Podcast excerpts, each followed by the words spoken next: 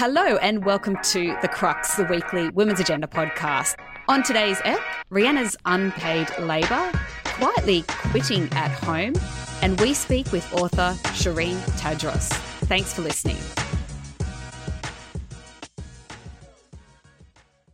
This is episode two of The Crux, recorded on the 15th of February. My name is Angela Priestley, and I'm joined by my co founder, Tarla Lambert. Hello, Tarla. Hey, Ange.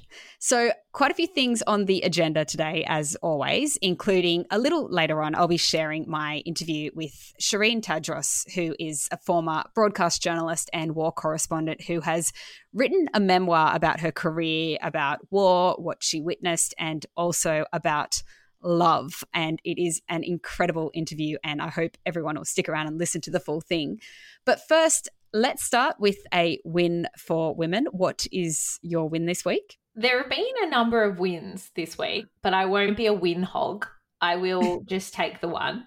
And mine comes in the form of Harry Styles because I am apparently a 17 year old girl.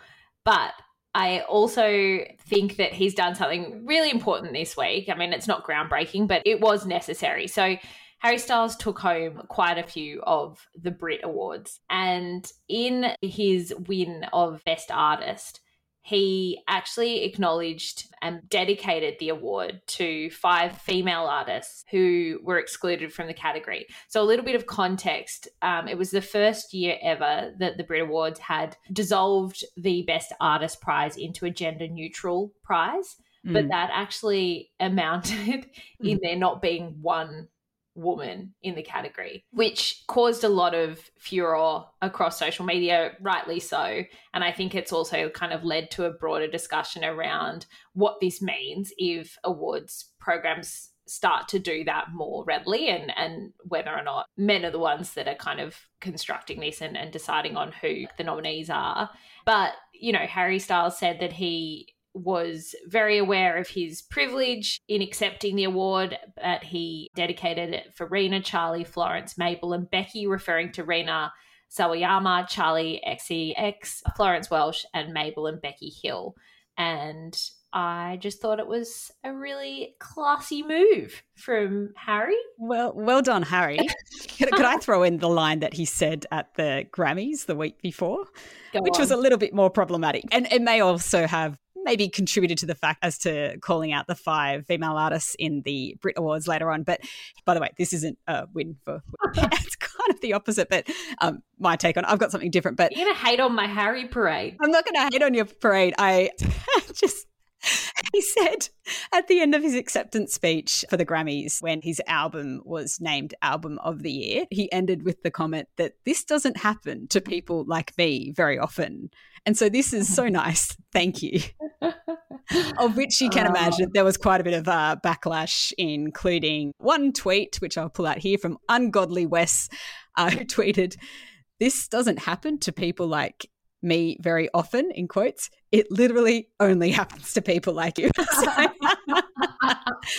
and Adele uh, also wasn't so thrilled, apparently. Look, so Harry Styles is yeah. the minority, okay? As a young heterosexual white male he has very limited opportunities. He's got some talent. He's got some good looks. Let's just, you know, it's really, really hard. Anyway, yeah, no, my win, quite different. I'll go to sports. So my win is, let's keep it with men, can be the men of the NRL. Kind of, this is just sort of coming out at the moment. So we're still learning a little bit more about this. But the NRL, the National Rugby League, and the Rugby League Players Association looks like they have reached an agreement, an in principle agreement on the key terms for the NRLW uh, collective bargaining agreement. And it covers policies relating to pregnancy and parental leave, incorporating support for pregnant players, uh, support for primary carers and parents of infants up to two years, allowance of private health insurance, opportunity for players to sign multi year contracts, and some further investments in supporting the uh, women's game. So why the men? It's obviously a credit to the women, but I will note the men here because, and including the Players Association CEO Clint Newton, who really appears to have fought hard for this. The male players have been showing some solidarity for the women. They've been threatening to delay the preseason kickoff. They've been threatening disruptions, you know, really trying to really push the league to come up with a women's deal. So the salaries, so that's always interesting. The NRLW salary cap rises from $350,000 to 900,000 in 2023 and then goes to 1.5 million by 2027. Now the minimum NRLW salary will be 30,000 this year and that will grow to 50,000 in 2027. So yeah, still quite different to the male players. I believe their salary caps are more like 12 million so probably not much avocado toast being bought for thirty thousand dollars a year. But I do think that that is a big part of the equation. Is you know male players with the privilege, with the platform, getting behind these women, and we have seen that across different codes and throughout other sporting bodies. I think it's an important part of it. So yes, exactly. So our wins and no Rihanna and Super Bowl in sight amongst those wins. But uh, let's make that the first story now. So, uh, Rihanna, amazing performance at the Super Bowl. What were your thoughts on that, Tarla? Because obviously there has been a lot of commentary about the performance ever since. Trump even had a few things to say, which weren't particularly nice and I don't think did him any favors, but uh, we've published a couple of pieces on it as well. But Tarla, your comments. Very rare for Donald Trump to have anything to say, isn't it? Especially about a woman. Yeah, especially about a successful woman. Yeah. Yeah. Mm. Um, no, look, I loved it. I thought it was so awesome. And look, I know that we're not meant to talk about the fact that she did come out and, you know, reveal her pregnancy during that, but I do think it was such an iconic moment. It was such a moment of power. And that's what I loved about it, not the fact that we were finding out about her being pregnant, you know, who really cares about that? But I think that it was really Rihanna's opportunity to to kind of just be the absolute badass that she is.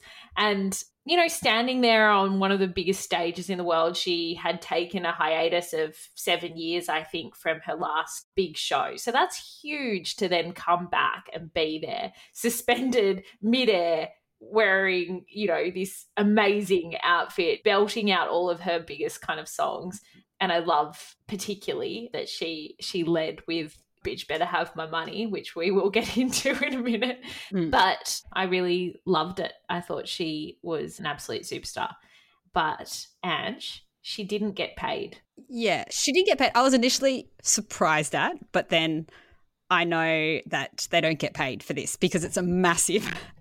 It's obviously the biggest world stage you can get in music. And apparently, you, you do pretty well after doing a halftime performance. And so she didn't get paid. I mean, obviously, it speaks to the mm-hmm. unpaid labor aspect, which I might get you to talk to a little bit more as well. But there is, um, there's certainly something in that of a woman up there just giving it everything. Um, she hadn't performed since 2016.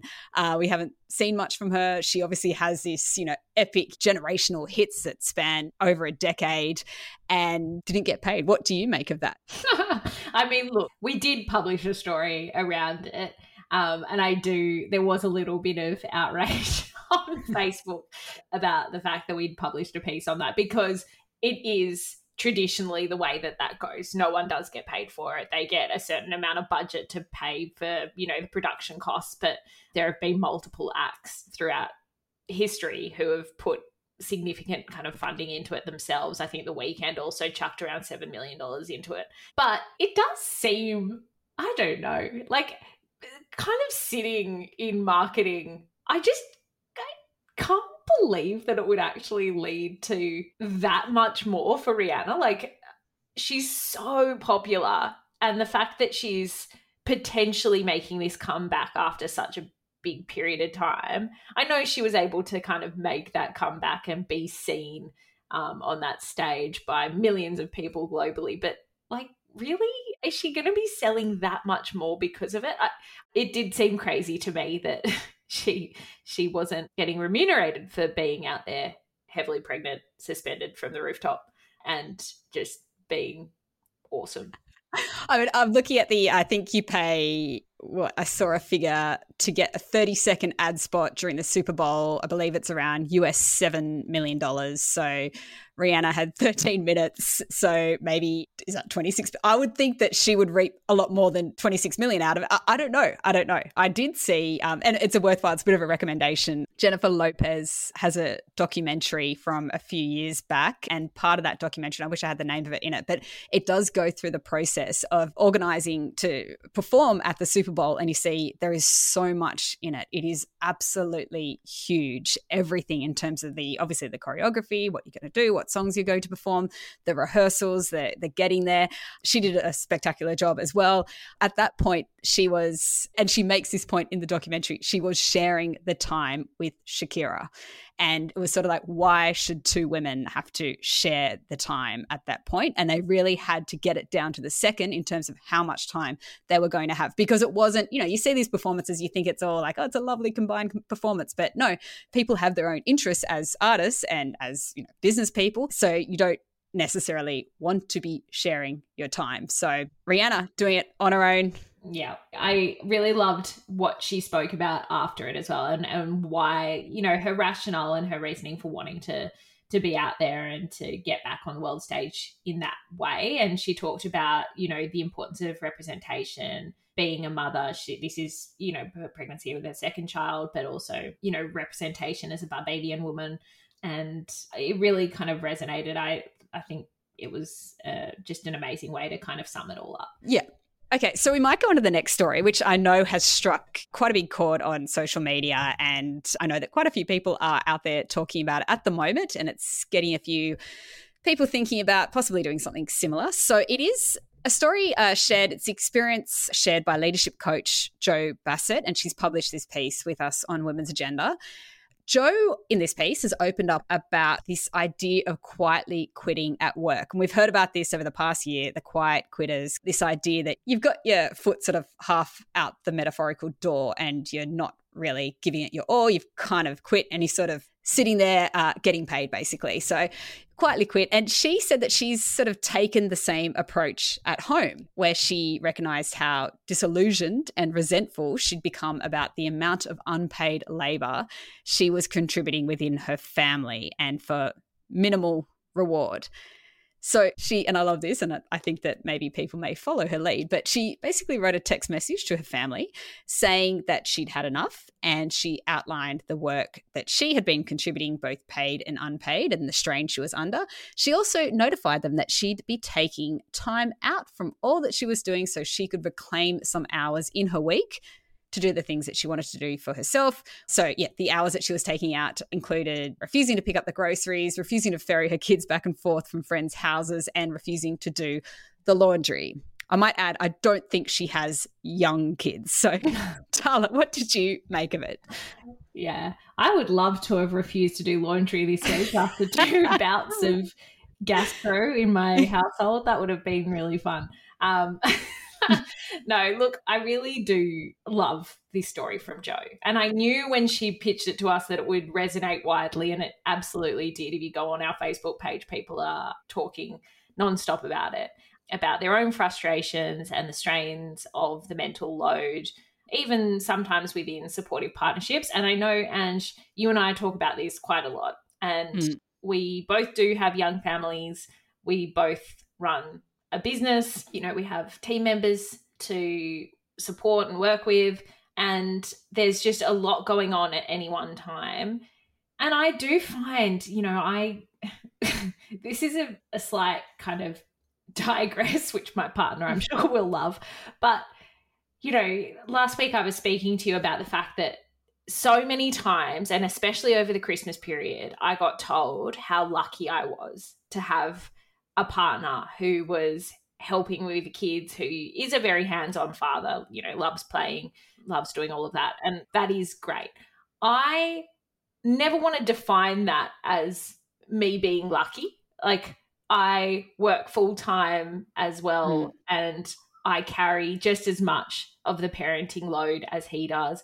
And on top of that, I carry a significantly larger mental load, I would say, and definitely a domestic load in managing as Jo does, you know, managing most of the groceries, managing lots of the laundry, lots of the mm. you know just general cleaning around the house that he would never really see and i know that paints him in a terrible light which is probably not fair but i do think it's a real issue that a lot of women come up against that they are often the ones to see the little things in their house that need to be done and mm. their partners don't and their kids don't and so they are picking up this this huge amount of unpaid work outside of often paid work and every other responsibility and role that you you have. Mm-hmm. So I thought that jo's approach to this was very fair. I don't know how feasible or sustainable it necessarily is. Um, but I think her overall points were incredibly fair. And I think that women stepping out and pushing back like this is a good first step of having people really recognize and reflect on what is being done. It's important to do that so that we can start these conversations that these partnerships that we have and that we value because I do I really value my partner and I know that he's an empathetic human and a compassionate human who will ultimately try to kind of meet me halfway but is possibly just because of how he's been socialized because of the world we live in has mm. a layer of privilege that I don't have. Yeah, I've been going through this uh, myself. I mean, uh, my partner might say that he is actually the Jo in this situation. So let's hope that he doesn't quietly quit. But um, it's tough trying to figure that out because we went through the idea of trying to, when we are at the moment, but trying to get them more involved in domestic tasks and making it really clear what they need to do day to day. Um, one thing I've noticed is how much investment needs to go into sort of teaching them all the skills, which will obviously you know pay off. But i mean i'm going through it with the six year old in terms of doing the laundry and sort of you show him and he quite likes it like you know, just even it's pretty basic but taking the dirty clothes putting them in the laundry machine turning it on going back and collecting them again and he does enjoy it. But i notice it each day i do need to kind of take through the sequence of the events and my own patience starts to wear and the perseverance, the perseverance, because I just think of this magical time when these children will be so self sufficient and uh, the tasks are actually being divided amongst uh, five of us as opposed to two of us, as they mostly are at the moment. So well done, Jo. A bit of quiet queen never went astray. Exactly. So I do want to go to the interview that we have this week. So a couple of weeks back, I spoke with former broadcast journalist for Sky News and Al Jazeera, Sherine Tadros, who, after growing up in what she describes as in a, as a quiet London home and having a quiet London life, she made the move into journalism, where her first major assignment saw her trapped inside a war zone in the Gaza Strip. She later covered the Arab uprising and was really conflicted by the idea of being trained to sort of tell the facts and remain neutral as a journalist while witnessing brutal state repression and hearing the stories of those impacted in war zones. So you hear all of that and you really start to learn a lot about her courage, how she made a career move, how she has the courage to do what she does, uh, the value of, you know, women as journalists in these really difficult situations as well. And she also goes into her personal story, which is weaved throughout her book. And it involves her fiance leaving her on their wedding day. So, obviously, a huge dramatic life event that put her on a completely different path and sort of switched up from the future that she had imagined. She's now in advocacy, so she left journalism and she is now the Deputy Director of Advocacy and Representatives to the United Nations for Amnesty International. So let's cross to that interview now.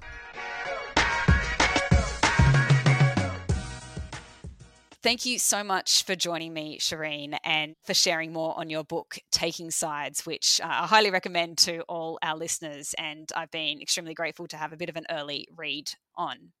I guess my first question would just be to ask about, I guess, your daily work life, what it involves there in, I believe you are still in New York. What's a working day like for you with Amnesty? Well, you know, just like in journalism, to be honest, there is no standard day of, of an advocate at the United Nations. Some of our work is formulaic insofar as, you know, our ability to gather information on different things that are happening at the United Nations, taking part in negotiations to do with resolutions or texts that are going to, you know, be out into the world and, and voted on at some point. And then there's sort of more sort of nuanced, kind of boring work that really is very important for the future.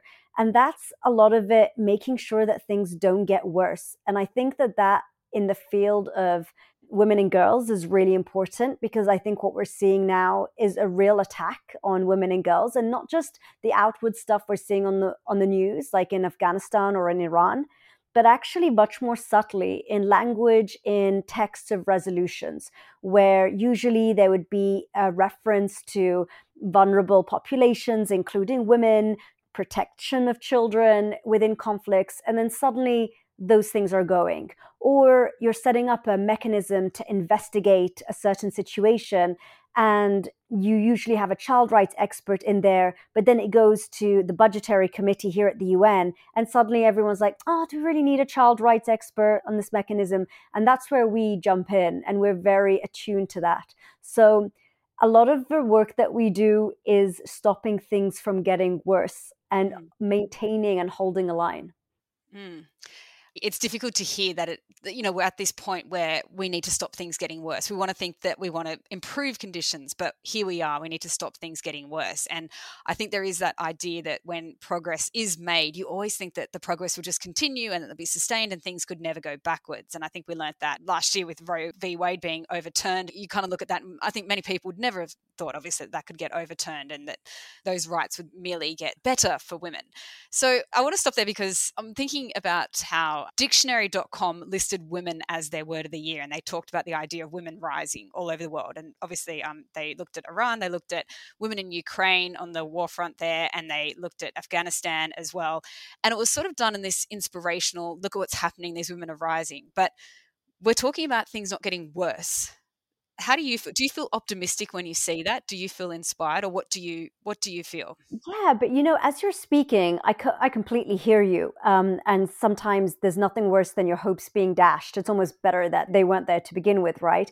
But i think that a lot of this backlash that we're seeing is exactly that. It's a backlash against you know women's rights becoming the fore. It's a backlash against these conversations and it's actually a backlash against progress so, you know, history is littered with this. Any, you know, advances in civil liberties, be it for certain, you know, indigenous communities, be it for women, be it for children, are almost always accompanied by some sort of regression or at least an attempt to regress those same rights by certain you know areas and members of populations countries leaders and so on.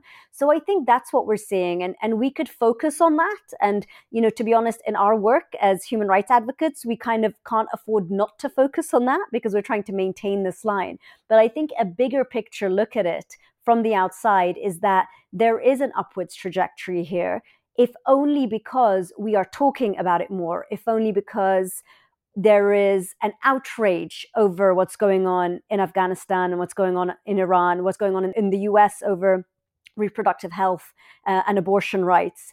And we're seeing those conversations live and visceral and emotional and real in a way we haven't before. So that's the bit that gives me hope but never take your foot off the gas. Mm-hmm. Do you i mean being in journalism uh, having had your career so much of your career in, in media uh, i'm sure you would know this but there is that sense of being desensitized to things or tuning off things or seeing so much of things and i think we saw that in afghanistan. It's almost like um, i think you know ukraine russia war that sort of seemed to replace where we're talking about afghanistan um, iran something else will replace things. It's like we only have so much attention to give. yeah, yeah. yeah so is that always a concern as well that if the line can't be maintained there when it does get the global attention that it loses the opportunity later on? Right i mean i think we have to capitalize on certain moments you know and i think that with the me too movement that was so clearly an important moment to, to capitalize on but i think we also have to pay attention to those times when there's a lull in the coverage and sort of keep bringing the conversation back and that's why, you know, podcasts like this one are just so important because they focus on this issue even when it's not an issue and it's not just sort of fashionable. So, you know, I think for those, you know, real advocates of women's rights and and everything that goes around um, women's rights, um, this is a full time job, and we use the opportunities when they come up. And when those opportunities aren't live, we still find ways around to bring it to the forum and, and make it relevant. Um, I think with women's rights, it's slightly different to when people have had enough of talking about Yemen or Afghanistan or, or Iraq. And I think we, we have a little bit more of a benefit that we always have a way in to discuss this. And there's always, unfortunately, something going on in the world which makes it a relevant discussion. Mm do you uh, again in journalism but also in uh, your role now and I, I, saw that film that you did uh, with the documentary that you, the war around us from 2012 where you're one of just two english language journalists to report from gaza when it was attacked in late 2008 I mean, the first thing is, you know, why were there only two English language journalists working for English language outlets at that time? Where was, you know, the rest of the world? But I mean, some of what you saw, the horrors there, and working those 19 hour days and collecting graphic footage and interviewing people who are suffering and just really obviously unimaginable horrors. And I mean, I know obviously a lot of people would ask you the first question of how you stay resilient, which I'd be interested to hear as one side of this. But the second part of that, how do you stay resilient and continue with the work when the rest of the world doesn't always listen? Mm-hmm. And even if mm-hmm. it does, it doesn't always care. Mm-hmm. Yeah it's a real struggle. I mean, to your first point about, you know, what were we doing there and why weren't there others there? There's a logistical answer that it was during Christmas, and a lot of the journalists that sort of went into, you know, lived in, in Israel or in the West Bank and then go into Gaza to cover the Gaza Strip just weren't around because they were out on leave and on their holidays. But the, the larger point is that there were very few English language uh, journalists, you know, or, or, journalists that reported for the major networks based in Gaza because it's a really tough place to live. And sometimes it absolutely wasn't safe. And there had been a lot of kidnappings. Um, but also because I think there was a preference to living, you know, in the West Bank or in Tel Aviv. And a lot of the story was missed because of that, you know, because of that sort of parachute journalism that we often do, especially in television news. And that is increasingly becoming the trend as we cut down on foreign correspondence and we rely on flying them in when something happens. And we lose so much from the story. And in the case of Gaza in 2008, you lost the entire story for most networks because they just simply did not have someone inside of the Gaza Strip. So they relied on reporting from Israel and, and, and from that sort of border area. And that was really that was really sad to watch. I think for me about you know that was my first big story my first actual time in a war zone only my second time in gaza and the first time was like for a few hours i was very much a rookie. I didn't you know ever really think that i was going to be killed in a war zone. That seemed an impossibility. I was in my 20s but I, I absolutely wasn't fearless. I absolutely wasn't. I cried every single day of the war. I broke down a lot of times while I was recording things. Once, actually, while I was doing a live shot on, on, on the roof, um, you could see it in my face. Uh, people were commenting on, you know, is is she okay? And when I came out, there was a lot of backlash against, you know. my lack of uh, bravery and the fact that okay you know she survived this war but you know this isn't the face of a war correspondent you know she was so young she looked so young you know, I, I really struggled with that. And I think that it really affected me at the time. Um, to be sort of seen as not part of this, you know, elite club of journalists that are just so tough and, and macho. And but I think, you know, I hope that as more female journalists came to cover wars, you know, after me as well, that that has changed and they have proven that it was it's never about being fearless it's about being determined and it's about having the true intention to cover a story because you believe in what you're doing and not because you want to be famous. And I think, you know, if we hold true as journalists to those true intentions, we will do the story justice. But it's it's a really difficult job. And nobody should think that journalists have some sort of superpower that's different to other people in terms of their ability to absorb that kind of suffering and for it not to penetrate. Mm. As uh, I mean a female war correspondent, I guess I can understand what you're saying there in terms of you might have this picture of what a war correspondent looks like. I certainly do. That is probably changed now to what it was when I would have watched such correspondence on the news as a child. Uh, what does a female war correspondent bring that would be different? And I might ask, I guess, um, particularly thinking about women and children and bringing their stories.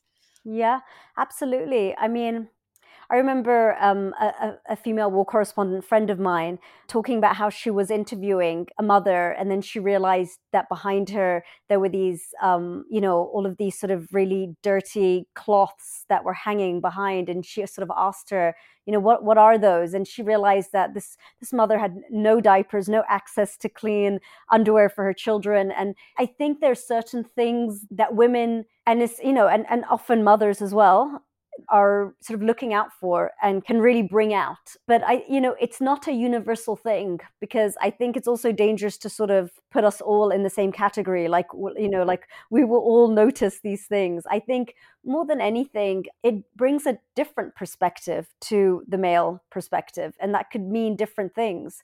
It can often mean sort of a, a focus on more vulnerability uh, more emotion sometimes, our feeling that we can be more free to talk about that kind of suffering. And, you know, sometimes it's just access. It's the fact that, uh, you know, another woman will let us into their home and speak to us in a way that might be very difficult for a male correspondent to do. Yeah, I'm wondering if I mean we, have touched on courage, I guess, and you mentioned that people noted that you weren't brave enough because you showed a human face to what was going on. I guess when there was obviously some fear in where you were reporting. I obviously see you as a particularly a very extremely courageous person, uh, not just in terms of reporting on human rights, but defending human rights and also making really big career changes all over the world and moving to different locations all over the world, which, which in itself takes a lot of courage. But I think for our listeners, it might be useful to also learn a little bit more about your background because you mentioned being in your 20s, but I know that I mean you it's you were still at home I think into your mid 20s. You had a very close family life. Is that correct? Yeah, Could you maybe talk through some of that because it does make the leap yeah. even even more significant, yes, I guess. Yeah. That's so true. Um I was born in London. My parents are Egyptian, and I lived in this really beautiful house that you know my parents had. And I was when I was born in 1980, they already had this house. So for 26 years, I lived in the exact same neighborhood and exact same house. Um, I went to sort of school and church on Sundays, and it was all within you know sort of maybe a five mile radius. And although, you know, we went back as a family to Egypt and we traveled a lot during our holidays and so on, I lived a pretty sheltered life and my parents were quite conservative. I didn't I wasn't allowed to sleep out, so I'd never slept a night away from my parents. And yeah, I mean my, my life really consisted of, you know, schoolwork and university work. I was, you know, just starting in journalism, but again, just, you know, really sort of dipping my toe into it. And in a way, you know, this, you know, the Gaza war was just a complete break from all of that. And there was, you know, again, this this wasn't the stereotypical story of someone who had, had grown up in different homes and was used to moving from one place. I wasn't used to moving at all. I wasn't even used to leaving my parents.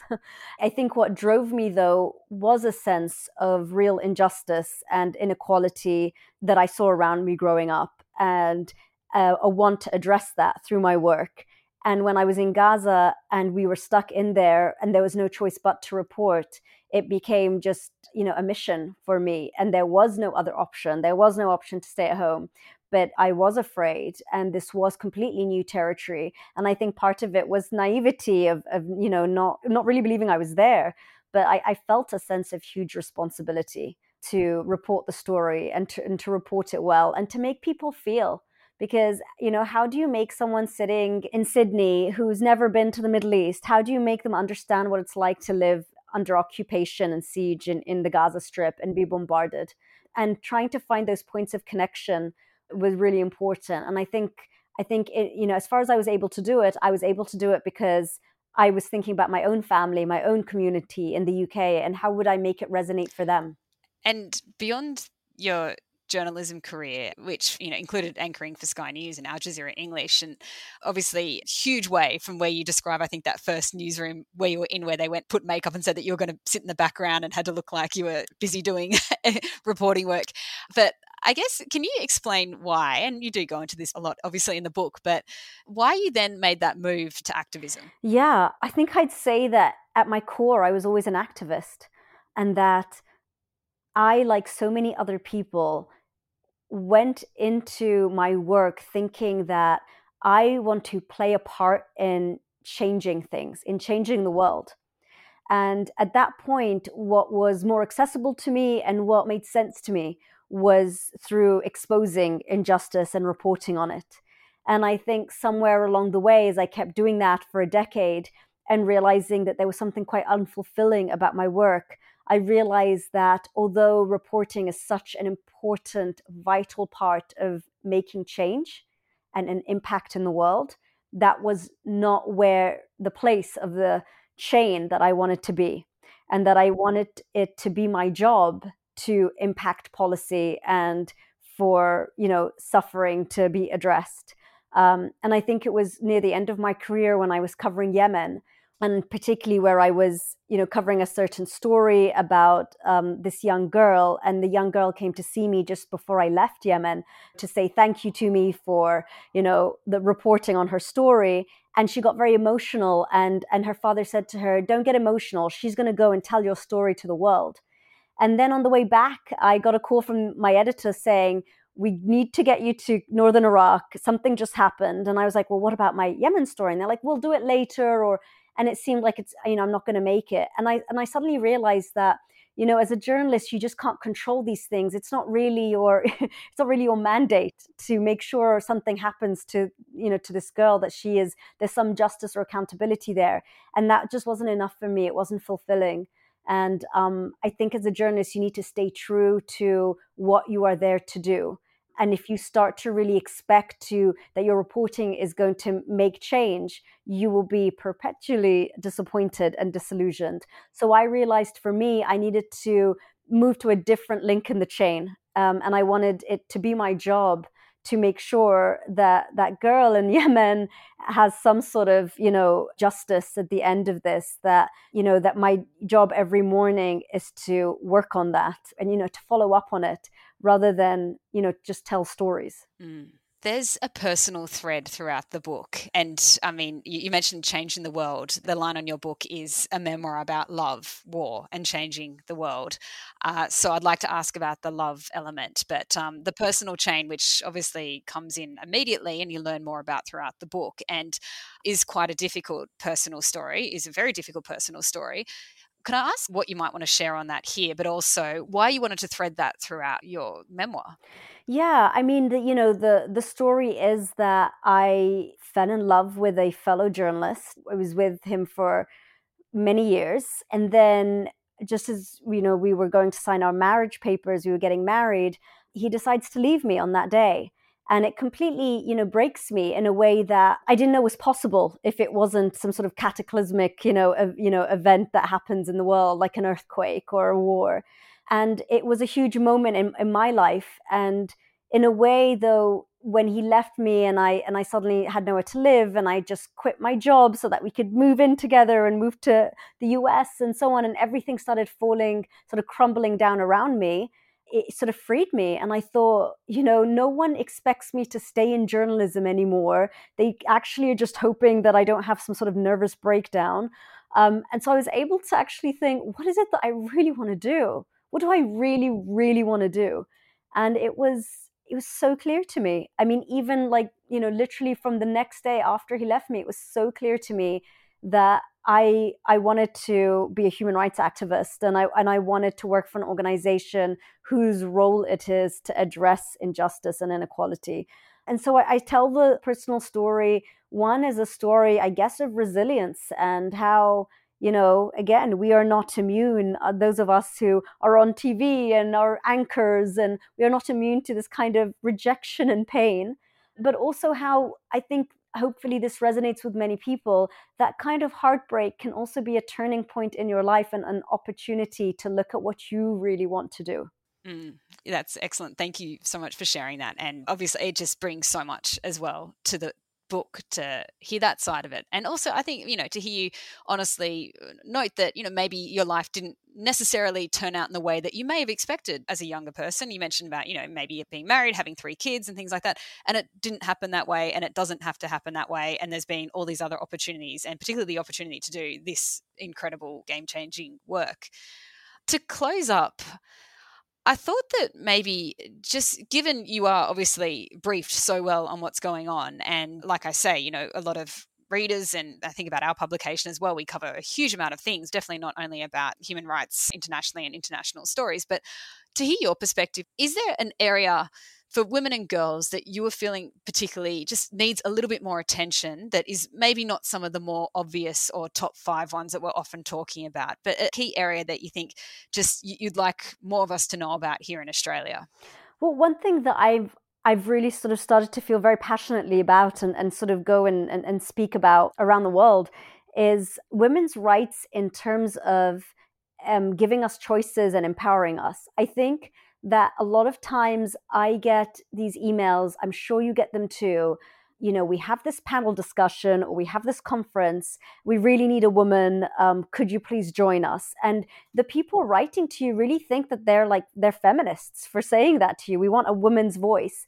And I've been trying to sort of change that perspective of what women's rights and sort of respecting women's space actually means. And that can even sort of think about that in a corporate way. So when companies, you know, sort of change their policies to be more female friendly, what do they do? And they talk about gender parity, they talk about hiring 50% women, but do they talk about maternity and paternity pay? Do they talk about, you know, access to services, be it egg freezing or be it, you know, um, whatever it is that that maybe speaks to a woman's needs more?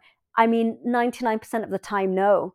And so I think that there's so much rhetoric about being sort of more female friendly and and it's it's almost fashionable but how many people actually do the work and thinking to really make jobs more accessible to women and girls? And i think that i've you know sort of beyond the conflicts that we look at um, the protests taking place the attack on sexual and reproductive health abortion rights and so on i do think at its core we really need to look in more depth at what it really means to bring opportunities for women and to see gender in this kind of lens rather than simply as, you know, 50% this and the presence of a physical female at your conference. Yeah, and as I think, you know, we definitely see in Australia across many industries, particularly in STEM, it's one thing to try and get women and girls into STEM careers, but we are seeing the drop off around the five, 10 year mark of women leaving STEM careers. So it's that same thing. It's what what's going like the clearly the policy things in place are not being supportive to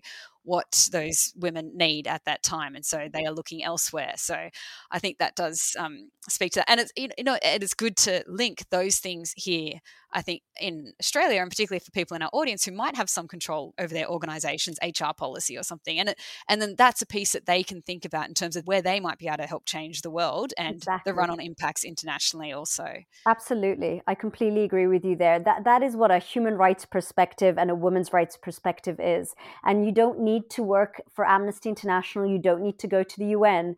But just as you say, if you are working um, in an HR section of, of, of, a private company, you have an opportunity to change people's lives. So, so take it. Don't be a bystander. Mm. All right. Well, thank you so much for joining me. And uh, thank you so much for the book. Congratulations on the book and congratulations on your amazing career. And can't wait to hear more from you as well in terms of sharing this book on maybe various panels as well. You'll be invited on, but hopefully not merely because they need a female perspective. thank you. Thank you, Angela. This has been wonderful. Thanks.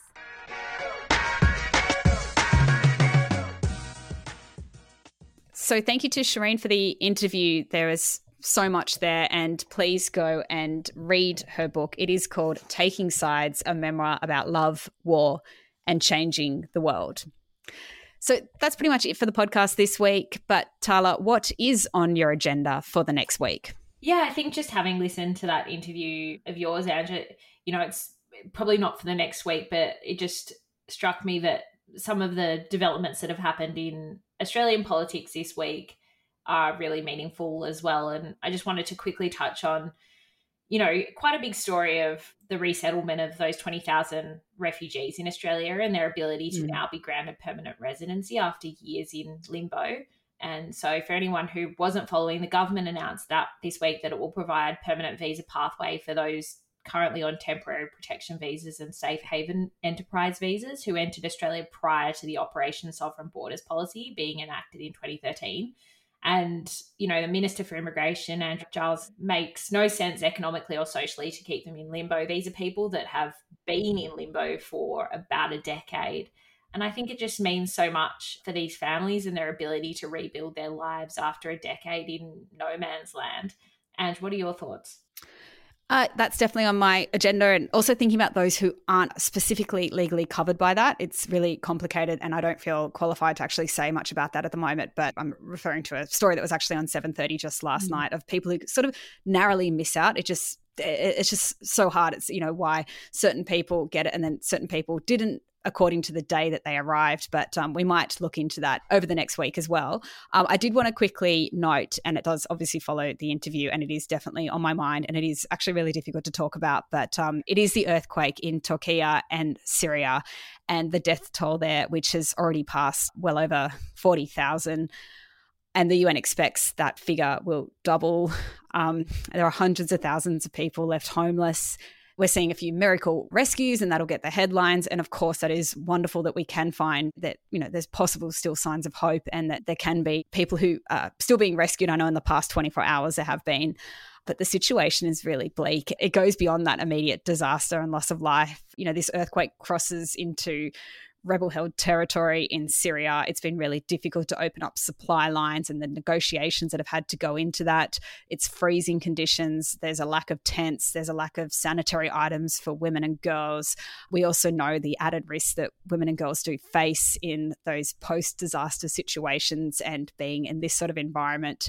And most of the reporting, what we're seeing is from the Turkey side, which is, you know, obviously horrific enough. I don't think that we've heard enough from Syria, and I think we're about to learn a lot more. And it's really difficult and it's pretty horrible, and it's definitely on our mind. And Tarla, I know that uh, you've been working on a story, Jesse, that we're likely to yeah. publish tomorrow. Mm. Yeah, we've been talking to a family affected in, uh, well, they're in Australia, but their families are in Turkey. So um, we'll have that piece out, and we're also interviewing the CEO of UNHCR. So um, look out for that on on Friday, and we'll also have a whole list of charities that you can get behind to donate to to to support these people throughout such a horrific atrocity. So um, mm. yeah, yeah. Well, that's it for the podcast this week. So thank you for listening to The Crux. Thank you to uh, Sherine for the interview and to Alison Ho, our producer, for pulling it all together.